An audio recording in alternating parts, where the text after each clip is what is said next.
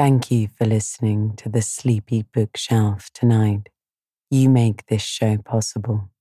If you'd like to support us, then check out our premium feed where you'll get ad free access to the entire catalogue, plus exclusive episodes in between our longer books. There's a link to learn more in the show notes. Good evening, and welcome to the Sleepy Bookshelf, where we put down our worries from the day and pick up a good book. I'm Elizabeth, your host, and it's always a pleasure to have you here with me. Tonight we'll be returning to Little Women, but before we do that, just imagine you are wrapped up warm and have just stepped out of your front door into a wintry snowscape. The air feels invigorating against your nose and cheeks all around you is a white blanket, dotted with dark green from the bottoms of the evergreens. You stretch your arms up to the white sky as far as your warm layers will allow, and you take a deep breath in.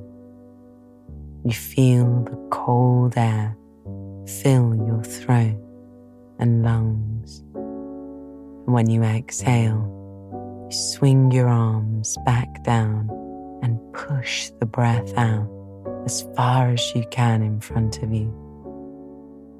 You are completely at your leisure without a care in the world. Last time you were here, Meg found Jo reading when she rushed in to tell her the news they had been invited to a New Year's ball at the Gardiner's. Meg immediately began to plan her outfit and came up with ideas of how Jo could hide the damage she had made in her gloves and dress.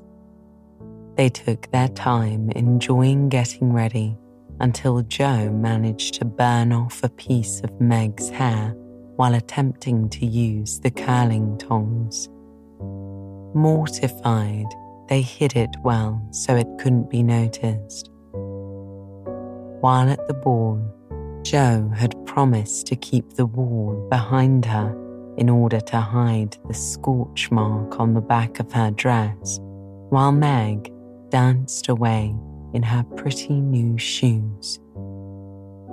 While hiding in a curtain, Jo bumped into the Lawrence boy who turned out to be named Laurie.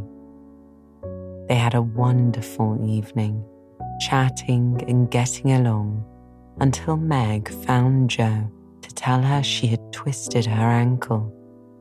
There was no way she could walk home, so when Hannah came to collect them, Laurie insisted they take his carriage as it was practically on the way and he didn't mind leaving early. They thanked him graciously again before getting into the house to be met by their little sisters who wanted to hear all about it. Tonight, we pick our story up with the girls trying to get back to life as normal after the festivities. So just close your eyes and listen to the sound of my voice as I turn to the next pages of Little Women.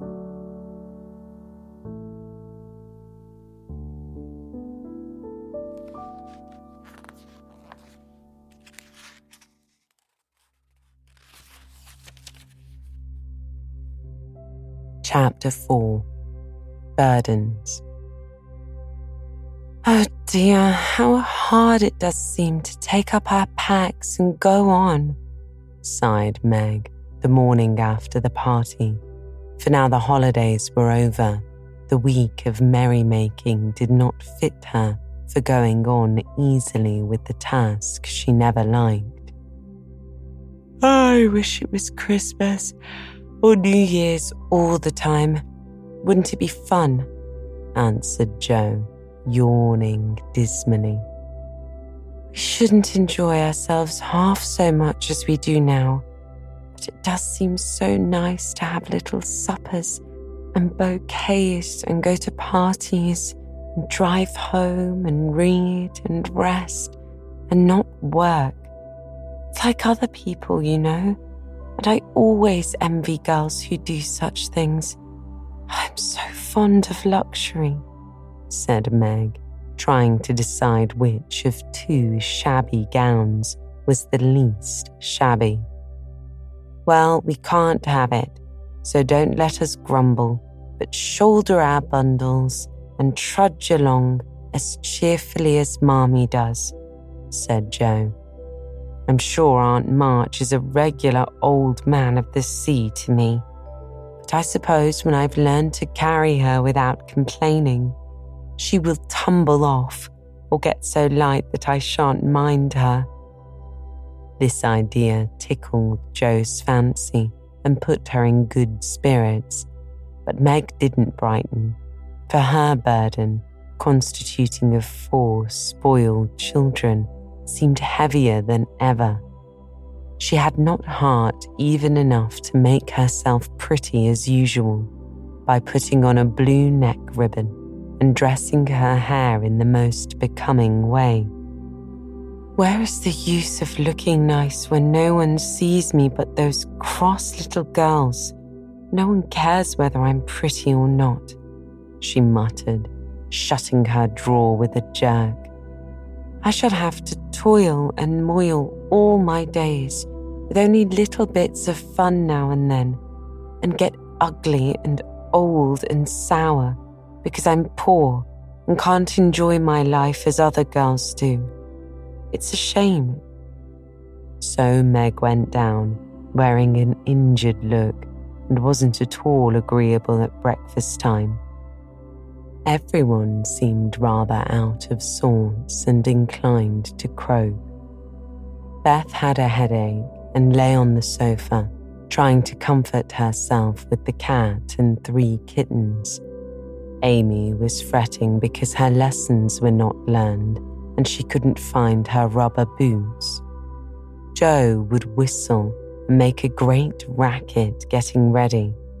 Mrs. March was very busy trying to finish a letter, which must go at once, and Hannah had the grumps for being up late didn't suit her.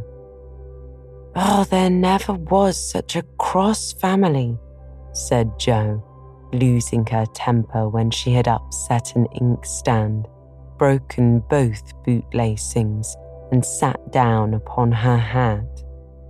You're the crossest person in it, returned Amy, washing out the sum that was all wrong with the tears that had fallen on her slate.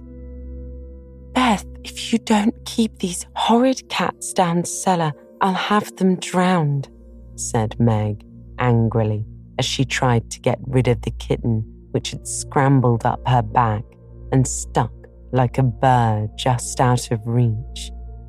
Jo laughed, Meg scolded, Beth implored, and Amy wailed because she couldn't remember how much nine times twelve was. Girls, girls, do be quiet one minute, I must get this off by the early mail, and you drive me to distracted with your worry, said Mrs. March, crossing out the third spoiled sentence in her letter. There was a momentary lull, broken by Hannah, who stalked in, laid two hot turnovers on the table, and stalked out again. These turnovers were an institution and the girls called them muffs, for they had no others and found the hot pies very comforting to their hands on cold mornings. Hannah never forgot to make them, no matter how busy or grumpy she might be, for the walk was long and bleak. The poor things got no other lunch and were seldom home before two. Cuddle your cats and get over your headache, Bethy. Goodbye, Marmee. We're a set of rascals this morning, but we'll come home regular angels. Now then, Meg. And Jo tramped away, feeling that the pilgrims were not setting out as they ought to. They always looked back before turning the corner, for their mother was always at the window to nod and smile and wave her hand to them. Somehow it seemed as if they couldn't have got through the day without that. For whatever their mood might be, the last glimpse of that motherly face was sure to affect them like sunshine. If Marmee shook her fist Instead of kissing her hand to us, it would serve us right, for more ungrateful wretches than we are were never seen, said Jo, taking a remorseful satisfaction in the snowy walk and bitter wind. Don't use such dreadful expressions, replied Meg from the depths of the veil in which she had shrouded herself like a nun sick of the world. I like good, strong words that mean something, replied Jo, catching her hat as it took a leap off her head, preparatory to flying away altogether. Call yourself any names you like, but I am neither a rascal nor a wretch, and I don't choose to be called so, said Meg. You're a blighted being and decidedly cross today because you can't sit in the lap of luxury all the time, returned Jo. Poor dear. Just wait till I make my fortune, and you shall revel in carriages and ice cream and high heeled slippers and posies and red headed boys to dance with. How ridiculous you are, Jo. But Meg laughed at the nonsense and felt better in spite of herself. Lucky for you, I am. For if I put on crushed airs and graces and tried to be dismal as you do, we should be in a nice state. Thank goodness I can always find something funny to keep me up. Don't croak any more, but come home jolly. There's a dear. Jo gave her sister an encouraging pat on the shoulder as they parted for the day, each going a different way, each hugging her little warm turnover, and each trying to be cheerful in spite of wintry weather, hard work, and the unsatisfied desires of pleasure loving youth. When Mr. March lost his property, in trying to help an unfortunate friend, the two eldest girls begged to be allowed to do something toward their own support at least.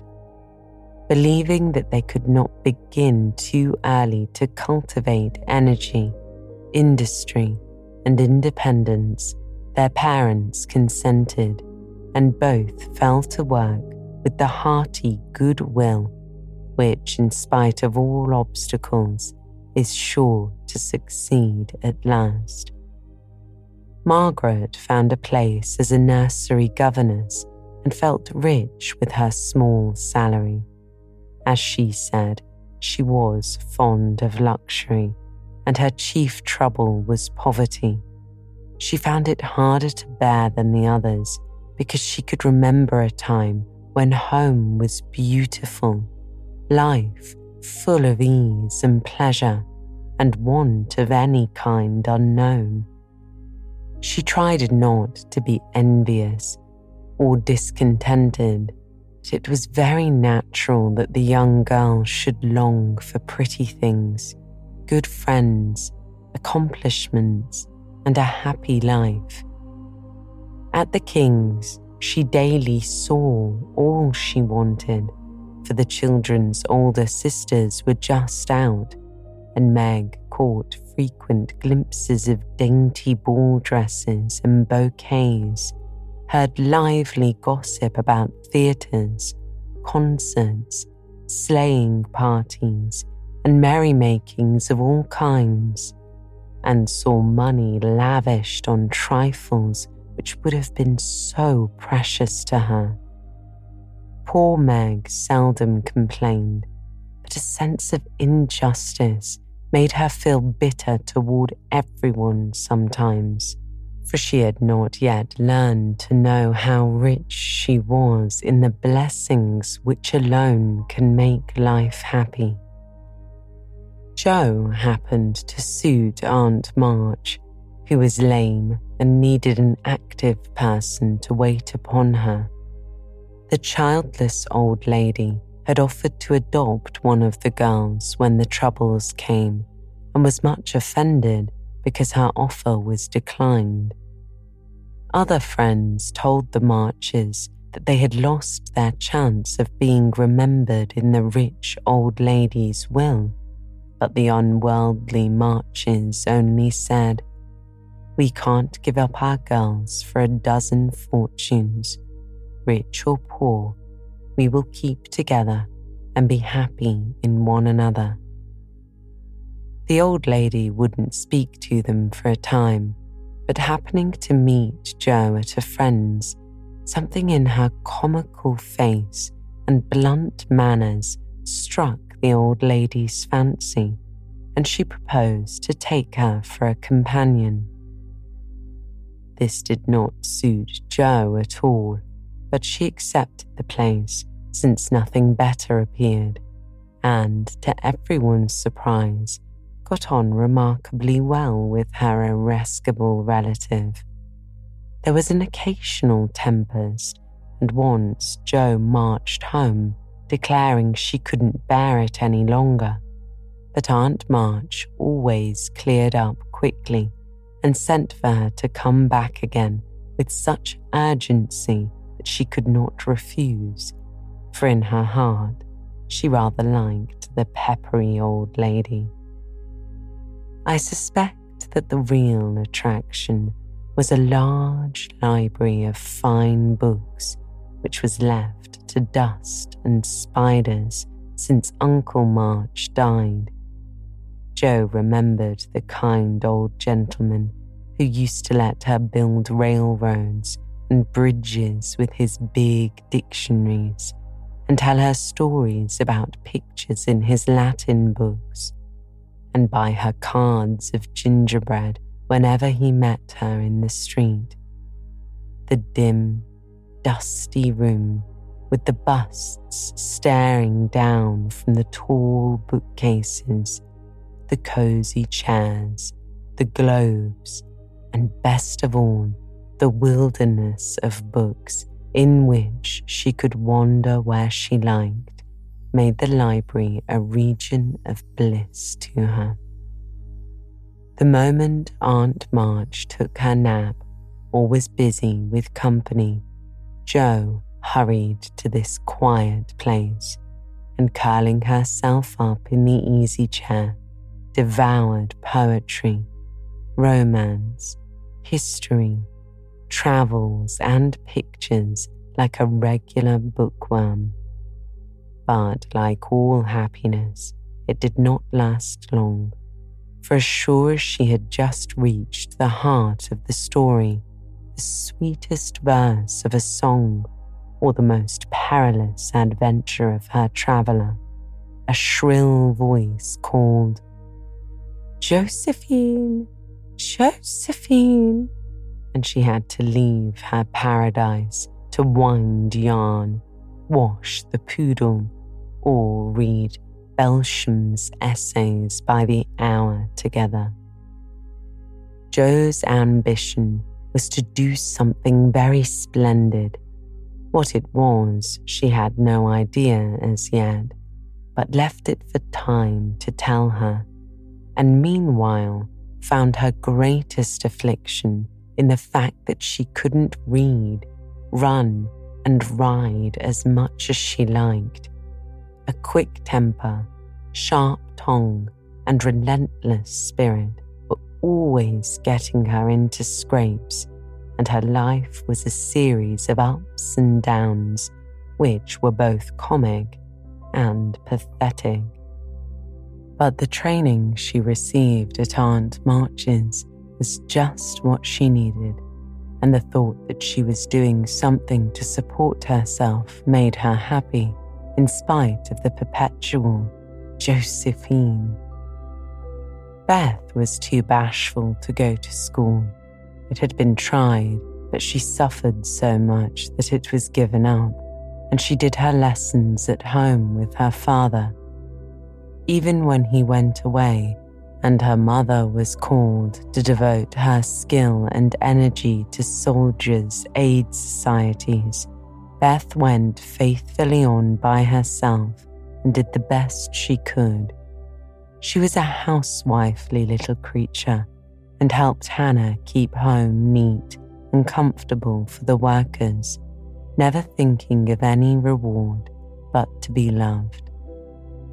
Long, quiet days she spent, not lonely or idle, for her little world was peopled with imaginary friends, and she was by nature a busy bee.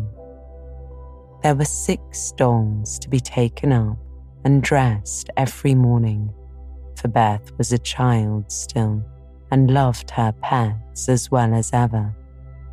Not one whole or handsome one among them. All were outcasts till Beth took them in, for when her sisters outgrew these idols, they passed to her because Amy would have nothing old or ugly. Beth cherished them all the more tenderly for that very reason and set up a hospital for infirm dolls no pins were ever stuck into their cotton vitals. No harsh words or blows were ever given them. No neglect ever saddened the heart of the most repulsive, but all were fed and clothed, nursed and caressed with an affection which never failed one forlorn fragment of dollanity had belonged to Jo, and having led a tempestuous life, was left a wreck in the rag bag from which dreary poorhouse it was rescued by Beth and taken to her refuge.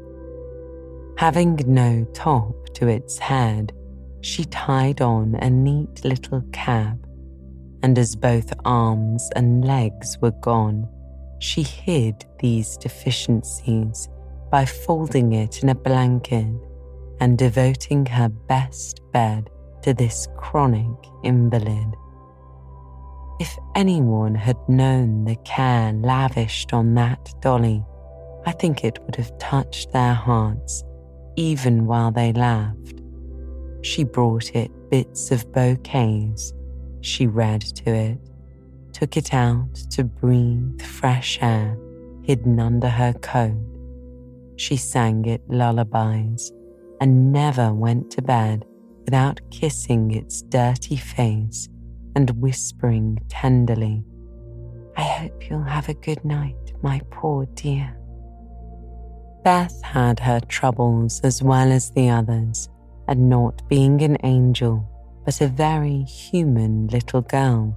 She often wept a little weep, as Jo said, because she couldn't take music lessons and have a fine piano. She loved music so dearly, tried so hard to learn, and practiced away so patiently at the jingling old instrument that it did seem as if someone not to hint Aunt March, ought to help her. Nobody did, however, and nobody saw Beth wipe the tears off the yellow keys that wouldn't keep in tune when she was all alone. She sang like a little lark about her work, never was too tired for Marmee and the girls, and day after day said hopefully to herself, I know I'll get my music sometime if I'm good. There are many Beths in the world, shy and quiet, sitting in corners till needed, and living for others so cheerfully that no one sees the sacrifices till the little cricket on the hearth stops chirping and the sweet, sunshiny presence vanishes, leaving silence and shadow behind. If anybody had asked Amy what the greatest trial of her life was, she would have answered at once, My nose. When she was a baby, Jo had accidentally dropped her onto the coal hod, and Amy insisted that the fall had ruined her nose forever. It was not big nor red like poor Petrea's. It was only rather flat, and all the pinching in the world would not give it an aristocratic point. No one minded it but herself, and it was doing its best to grow.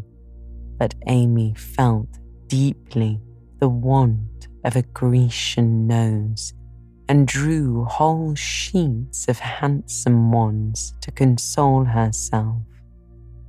Little Raphael, as her sisters called her, had a decided talent for drawing and was never so happy as when copying flowers, designing fairies, or illustrating stories with specimens of art.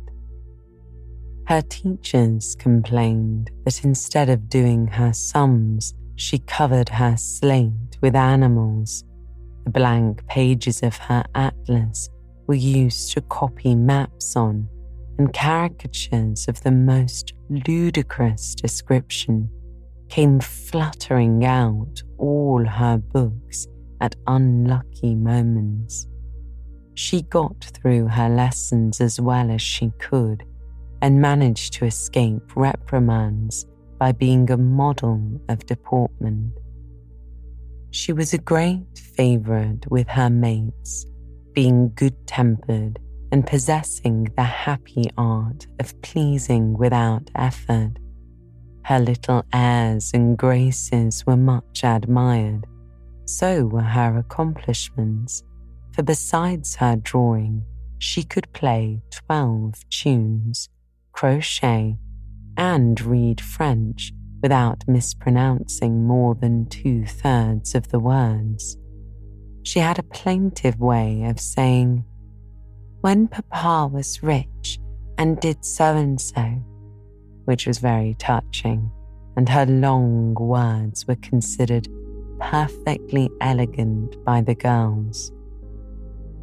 Amy was in a fair way to be spoiled, for everyone petted her and her small vanities and selfishnesses were growing nicely.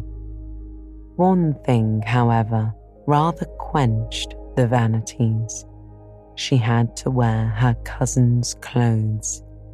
Now, Florence's mamma hadn't a particle of taste, and Amy suffered deeply at having to wear red instead of a blue bonnet unbecoming gowns, and fussy aprons that did not fit. Everything was good, well made, and little worn. But Amy's artistic eyes were much afflicted, especially this winter, when her school dress was a dull purple with yellow dots and no trimming. My only comfort she said to Meg with tears in her eyes, is that mother doesn't take tucks at my dresses whenever I'm naughty, as Maria Parks's mother does. My dear, it's really dreadful, for sometimes she is so bad her frock is up to her knees and she can't come to school.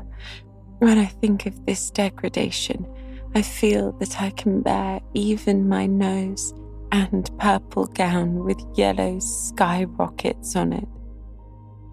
Meg was Amy's confidant and monitor, and by some strange attraction of opposites, Jo was gentle Beth's. To Jo alone did the shy child tell her thoughts, and over her big, Harum Scaram's sister, Beth unconsciously exercised more influence than anyone in the family. The two older girls were a great deal to one another, but each took one of the younger sisters into her keeping and watched over her in her own way.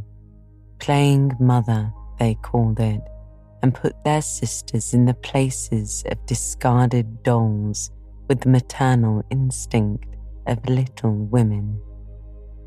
Has anybody got anything to tell? It's been such a dismal day. I'm really dying for some amusement, said Meg as they sat sewing together that evening. I had a strange time with Aunt today, and as I got the best of it, I'll tell you about it, began Jo, who dearly loved to tell stories.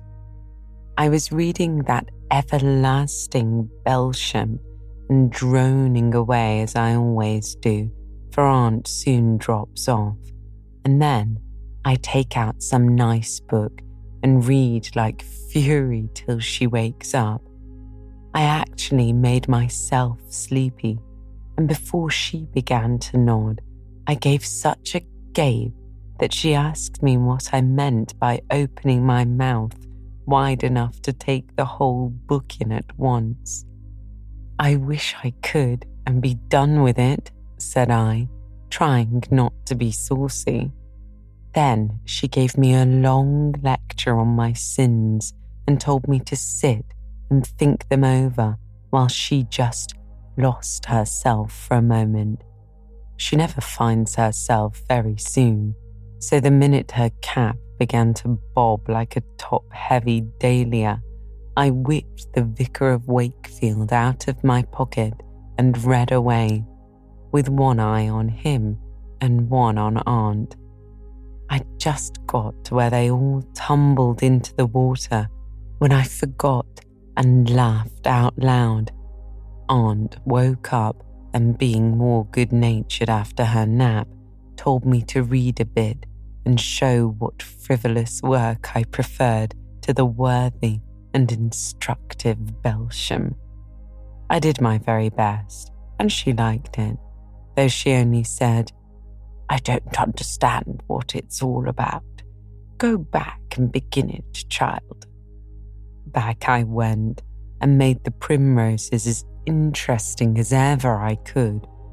Once I was wicked enough to stop in a thrilling place and say meekly, I'm afraid it tires you, ma'am. Shan't I stop now? She caught up her knitting, which had dropped out of her hands, gave me a sharp look through her specs, and said in her short way, Finish the chapter and don't be impertinent, miss. Did she own she liked it? Asked Meg. Oh, bless you, no. But she let old Belsham rest, and when I ran back after my gloves this afternoon, there she was, so hard at the vicar that she didn't hear me laugh as I danced a jig in the hall because of the good time coming. It's a pleasant life she might have, if only she chose. I don't envy her much in spite of her money. For after all, rich people have about as many worries as poor ones, I think, added Jo. That reminds me, said Meg, that I've got something to tell. It isn't funny like Jo's story, but I thought about it a good deal as I came home. At the King's today, I found everybody in a flurry and one of the children said that her oldest brother had done something dreadful and Papa had sent him away.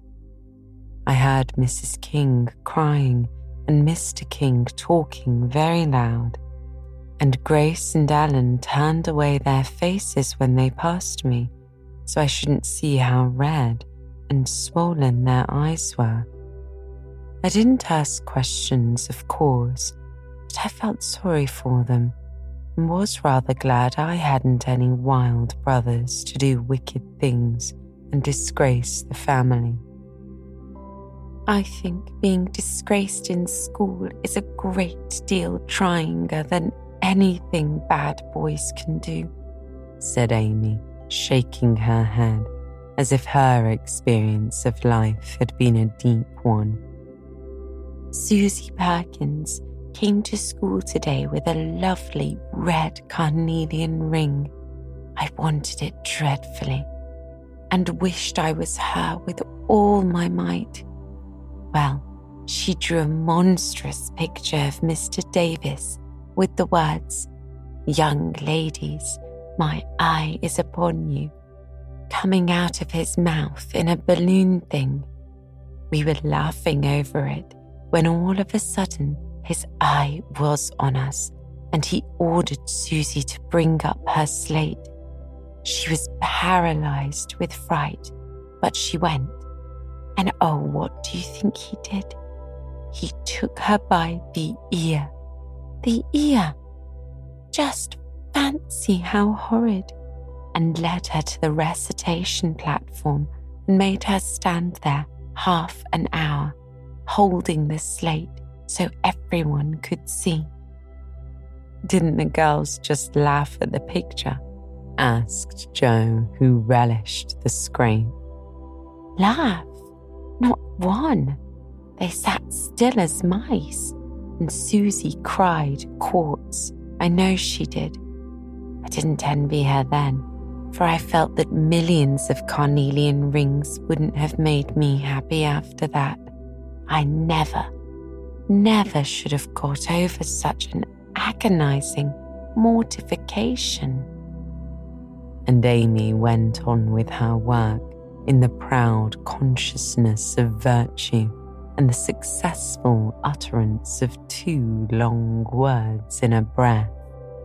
I saw something this morning that I liked, and I meant to tell it at dinner, but I forgot, said Beth, putting Jo's topsy turvy basket in order as she talked. When I went to get some oysters for Hannah, Mr. Laurence was in the fish shop but he didn't see me, for I kept behind the fish barrel, and he was busy with Mr. Cutter, the fishman. A poor woman came in with a pail and a mop and asked Mr. Cutter if he would let her do some scrubbing for a bit of fish, because she hadn't any dinner for her children and had been disappointed of a day's work. Mr. Cutter was in a hurry and said no rather crossly, so she was going away, looking hungry and sorry, when Mr. Laurence hooked up a big fish with the crooked end of his cane and held it out to her. She was so glad and surprised, she took it right into her arms and thanked him over and over. He told her to go along and cook it, and she hurried off, so happy. Wasn't it good of him? Oh, she did look so funny, hugging the big slippery fish and hoping Mr. Laurence's bed in heaven would be wonderful. When they had laughed at Beth's story, they asked their mother for one, and after a moment's thought, she said soberly, As I sat cutting out the blue flannel jackets today at the rooms, I felt very anxious about father and thought how lonely and helpless we should be if anything happened to him. It was not a wise thing to do, but I kept on worrying till an old man came in with an order for some clothes. He sat down near me and began to talk to him, for he looked poor and tired and anxious. Have you any sons in the army? I asked, for the note he brought was not to me. Yes, ma'am. I had four, but two were killed. One is a prisoner, and I'm going to the other who is very sick in a Washington hospital, he answered quietly. You've done a great deal for your country, sir, I said, feeling respect now instead of pity not a mite more than I ought, ma'am, as I'd go myself if I was of any use. as I'm not, I give my boys and give 'em free. He spoke so cheerfully, looked so sincere, and seemed so glad to give his all, as I was ashamed of myself. I had given one man and thought it too much, while he gave four without grudging them. I had all my girls to comfort me at home, and his last son was waiting miles away to say goodbye to him, perhaps. I felt so rich, so happy, thinking of my blessings that I made him a nice bundle, gave him some money, and thanked him heartily for the lesson he had taught me. Tell another story, Mother, one with a moral to it like this. I like to think about them afterward, if they are real and not too preachy, said Jo after a minute's silence. Mrs. March smiled and began at once, for she had told stories to this little audience for many years and knew how to please them. Once upon a time, there were four girls who had enough to eat and drink and wear, a good many comforts and pleasures, kind friends, and parents who loved them dearly, and yet they were not contented. Here the listeners stole sly looks at one another and began to sew diligently. These girls were anxious to be good and made many excellent resolutions, but they did not keep them very well, and they were constantly saying, if only we had this, or if only we could do that, quite forgetting how much they already had and how many things they actually could do. So they asked an old woman what spell they could use to make them happy, and she said, When you feel discontented, think over your blessings and be grateful. Here Jo looked up quickly, as if about to speak, but changed her mind, seeing that the story was not done yet. Being sensible girls, they decided to try her advice and soon were surprised to see how well off they were. One discovered that money couldn't keep shame and sorrow out of rich people's houses. Another that, though she was poor, she was a great deal happier with her youth, health, and good spirits than a certain fretful, feeble old lady who couldn't enjoy her comforts. A third that, disagreeable as it was to help get dinner, it was harder still to go begging for it. And the fourth, that even carnelian rings were not so valuable as good behavior. So they agreed to stop complaining, to enjoy their blessings already possessed, and to try to deserve them, lest they should be taken away entirely instead of increased. And I believe they were never disappointed or sorry that they took the old woman's advice. Now, Marmee, it is very cunning of you to turn our own stories against us and give us a sermon instead of a romance, said Meg. I like that kind of sermon. It's the sort Father used to tell us, said Beth thoughtfully, putting the needles straight on Jo's cushion I don't complain nearly as much as the others do, and I shall be more careful than ever now, for I've had a warning from Susie's downfall, said Amy morally. We needed that lesson, and we won't forget, added Jo, who could not for the life of her help getting a morsel of fun out of the little sermon. though she took it to heart as much as any of